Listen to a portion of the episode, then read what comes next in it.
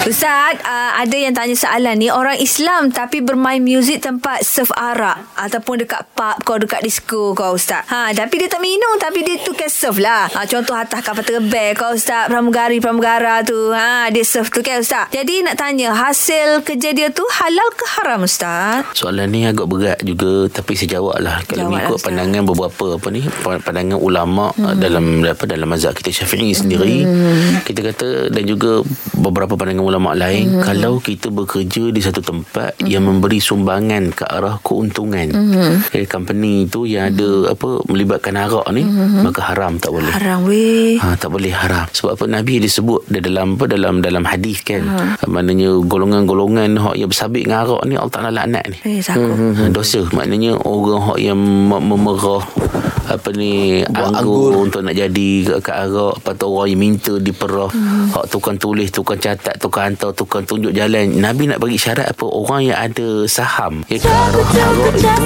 yang apa ke? Arah berlakunya bagi arak ni.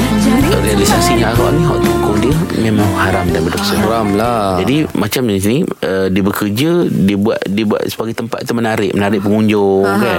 Uh, minum arak sini lah kata dia sebab sini uh, lagu sedap kan.